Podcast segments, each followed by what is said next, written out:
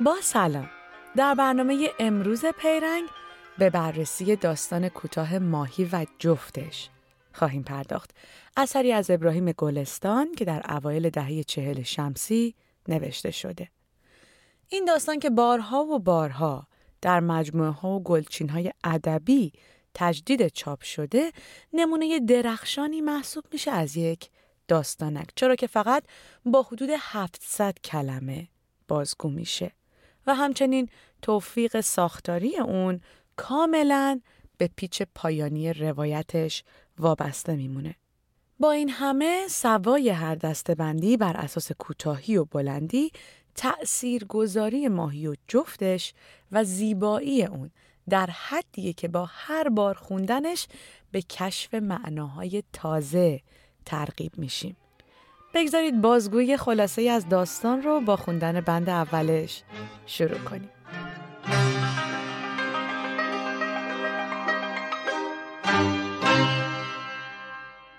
مرد به ماهی ها نگاه می کرد. ماهی ها پشت شیشه آرام و آویزان بودند. پشت شیشه برایشان از تخت سنکا آبگیری ساخته بودند که بزرگ بود و دیوارش دور می‌شد و دوریش در نیمه تاریکی می رفت. دیواره روبروی مرد از شیشه بود. در نیم تاریکی راهرو غارمانند در هر دو سو از این دیواره ها بود که هر کدام آبگیری بودند. نمایشگاه ماهی های جور به جور و رنگارنگ. هر آبگیر را نوری از بالا روشن می کرد. نور دیده نمی‌شد اما اثرش روشنایی آبگیر بود و مرد اکنون نشسته بود و به ماهی ها در روشنایی سرد و تاریک نگاه می کرد. ماهی ها پشت شیشه آرام و آویزان بودند. انگار پرنده بودند، بی پر زدن، انگار در هوا بودند. اگر گاهی حبابی بالا نمی رفت، آب بودن فضایشان حس نمی شد. حباب و همچنین حرکت کم و کند پره هایشان. مرد در ته دور روبرو دو ماهی را دید که با هم بودند. این دو ماهی کوچک اما در میان دیگر ماهی ها توجه مرد رو بیشتر از همه به خودشون جلب می‌کنن. هماهنگی دو ماهی در بالا و پایین و پس و پیش رفتن مثل رقصی تمرین شده میمونه. مرد شیفته هماهنگی اونها به تماشاشون میشینه و به فکر فرو میره. با خودش فکر می‌کنه که هیچ دو وجود دیگه ای رو از آدمی و پرنده گرفته تا ستاره ها و قطره های بارون به اون هماهنگی و توازن ندیده. هرچه مرد بیشتر فکر می‌کنه بیشتر تحت تاثیر حرکات دو ماهی و پرمعنا بودن همسانی اونها قرار می‌گیره. در همین وقت پیرزنی به همراه پسر کوچکی وارد قسمتی میشن که مرد اونجا نشسته. مرد برای کمک به پیرزن پسر بچه رو بلند می‌کنه تا اون بتونه بهتر ماهی ها رو ببینه. مرد ذوق زده دو ماهی مورد علاقش رو به پسر نشون میده. اما پسر با لحنی سریح و کودکانه میگه که اونچه که در پیش روی اونهاست دو ماهی نیست. اونچه که مرد می‌دیده یک ماهی بوده اما با عکسش درون آینه. مرد کمی بعد کودک رو زمین می‌گذاره و بعد به راهروی دیگه میره.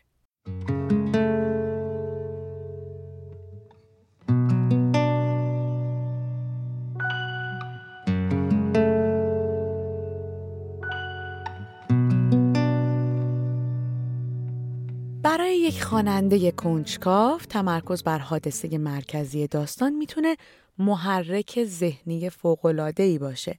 اما بررسی این داستان رو میشه از جایی بجز حادثه اصلی اون آغاز کرد. یعنی با نگاهی به زمان مکان یا ستینگ اون. زمان و مکانی که ابراهیم گلستان برای روایتش در نظر گرفته کدامند اگه صادق هدایت در داش آکل به بازهی به پهنای شهر شیراز و زمانه ای هفت ساله برای عرضه روایتش اتکا می‌کنه ابراهیم گلستان برای ساختن داستان ماهی و جفتش به زمانی حدود چندین دقیقه و مکانی به کوچکی راهروی یک آکواریوم بسنده می‌کنه. به همین دلیل به تصویر کشیدن این فضای نیمه تاریک با منبع نوری نامعلوم و همچنین حس شناوری ماهی ها در آب آروم اولین وظیفه دشواریه که نویسنده با زبان آهنگینش به خوبی از عهده اون برمیاد. در بند زیر به روانی و تقارن جمله ها و تعدد افعالی که برای القاء جنب و جوش هماهنگ دو ماهی به کار گرفته شده دقت کنید. دو ماهی بزرگ نبودند، با هم بودند. اکنون سرهایشان کنار هم بود و دومهایشان از هم جدا. دور بودند. ناگهان جنبیدند و رو به بالا رفتند و میان راه چرخیدند و دوباره سرازیر شدند و باز کنار هم ماندند. انگار می‌خواستند یکدیگر را ببوسند. اما باز با هم از هم جدا شدند و لولیدند و رفتند و آمدند. تماشای همین رفت آمد رقصوار هسته عمل داستانی این روایت رو تشکیل میده. مرد به تماشای ماهی ها میشینه و باستا به همین تماشا نقبی میشه به ذهن نظارگرم. گوی آکواریوم سرد و نیمه تاریک نمادی از درون ذهن مرده و ماهی و جفتش با همه زیباییشون نمادی از شیفتگی و تحسینی که مرد نسبت به هماهنگی و همسانی ابراز می‌کنه. همونطور که فضای آکواریوم با حضور ماهی و جفتش تزئین میشه ذهن مرد هم با کشف و شهود شاعرانش در مورد هماهنگی مزین میشه مرد نشست اندیشید هرگز این همه یکدمی ندیده بوده است هر ماهی برای خیش شنا می کند و گشت و گذار ساده خود را دارد. در آبگیرهای دیگر و بیرون از آبگیرها در دنیا در بیشه در کوچه ماهی و مرغ آدم را دیده بود و در آسمان ستاره ها را دیده بود که میگشتند. می‌رفتند اما هرگز نه این همه هماهنگ. در پاییز برگها با هم نمی ریزند و سبزه های نوروزی روی کوزه ها با هم نرستند و چشمک ستاره ها این همه با هم نبود. اما باران، شاید باران، شاید رشته های ریزان با هم باریدند و شاید بخار از روی دریا به یک نفس برخاست. اما او ندیده بود. هرگز ندیده بود.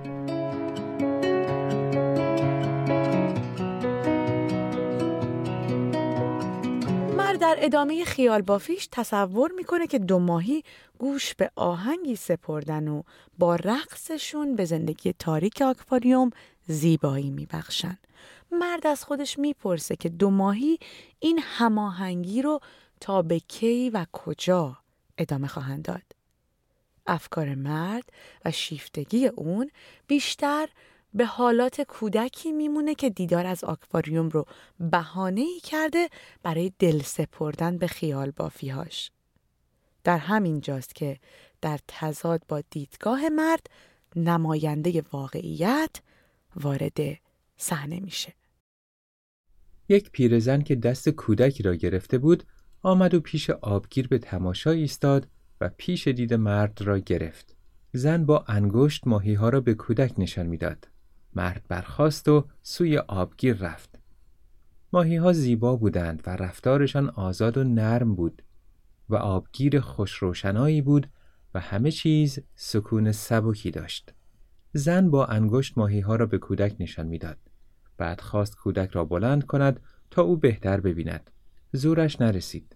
مرد زیر بغل کودک را گرفت و او را بلند کرد. پیرزن گفت ممنون آقا. اندکی که گذشت مرد به کودک گفت ببین اون دوتا چه قشنگ با همن. تلاش مرد برای ایجاد ارتباط با کودک به نوعی تنهایی اون رو پررنگتر جلوه میده. از ابتدای کار از اینکه او هیچ همراهی در بازدید از آکواریوم نداره و بعدتر واکنش هیجان زدش به ماهی و جفتش به خواننده این فکر رو القا می‌کنه که شاید تحسین مرد از دو ماهی باستاب نیاز و آرزوی اوست برای یافتن جفت و همراه. شاید مرد در آکواریوم اون چیزی رو می‌بینه که خود از اون محرومه. همینجاست که دوگانگی واقعیت و خیال یا حقایق و آمال امکان پرسشگری و کشف معنا رو در این متن برای ما فراهم می‌کنه. پسر هر چند معصومانه با بیرحمی واقعیت رو به زبون میاره و با انکار ادعای مرد رؤیای اون رو مثل حبابی میترکونه. دو ماهی اکنون سینه به سینه هم داشتند و پرکهایشان نرم و مواج و با هم می جنبید. نور نرم انتهای آبگیر مثل خواب صبحهای زود بود. هر دو تخت سنگ را مثل یک حباب می نمود. پاک و صاف و راحت و سبک. دو ماهی اکنون با هم از هم دور شدند. تا با هم به هم نزدیک شوند و کنار هم سر بخورند. مرد به کودک گفت ببین اون دوتا چه قشنگ با همن. کودک اندکی بعد پرسید کدوم دوتا؟ مرد گفت اون دوتا اون دوتا رو میگم اون دوتا رو ببین. و با انگشت به دیواره شیشه‌ای آبگیر زد. روی شیشه کسی با سوزن یا میخ یادگاری نوشته بود. کودک اندکی بعد گفت دوتا نیستن. مرد گفت اون آ اون اون دوتا. کودک گفت همونا دوتا نیستن. یکیش عکسه که توی شیشه اونوری افتاده. مرد اندکی بعد کودک را به زمین گذاشت. آنگاه رفت به تماشای آبگیرهای دیگر.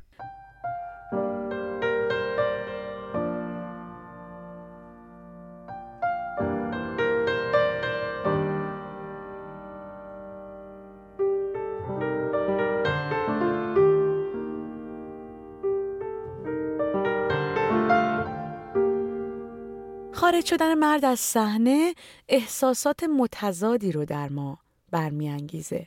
آیا مرد به قول معروف از اشتباه لپی و ساده دلی خودش خجالت کشیده یا آیا رکگوی بچه رو به حساب بیزوقی و درک محدود اون گذاشته؟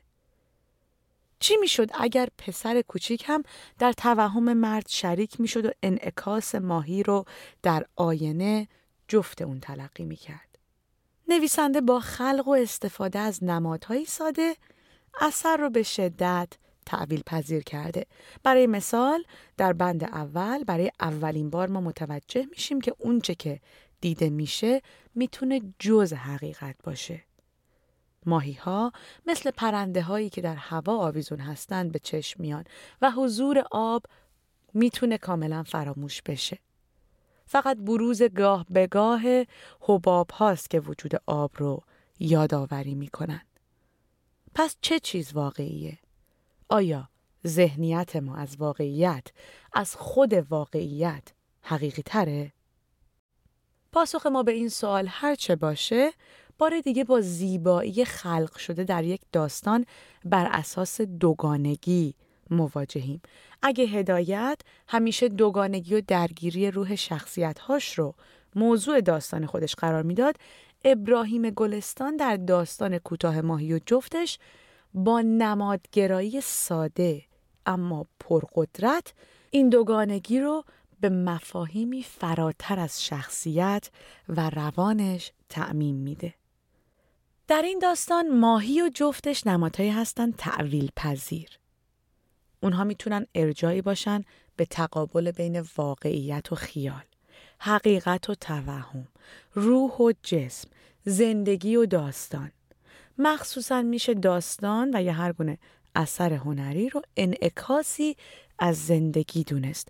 میشه در لحظاتی از کشف و شهود شاعرانه شیفته هماهنگی و همسانی اثر هنری با مستاق اون در دنیای واقع شد.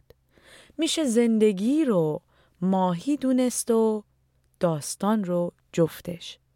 و میشه این شهود شاعرانه رو با دیگران در میون گذاشت به امید اینکه فرصتی برای هماهنگی و همدلی با اونها فراهم کرد و به این وسیله همسانی ها رو تکرار و تکثیر تا آن و داستانی دیگه بدرود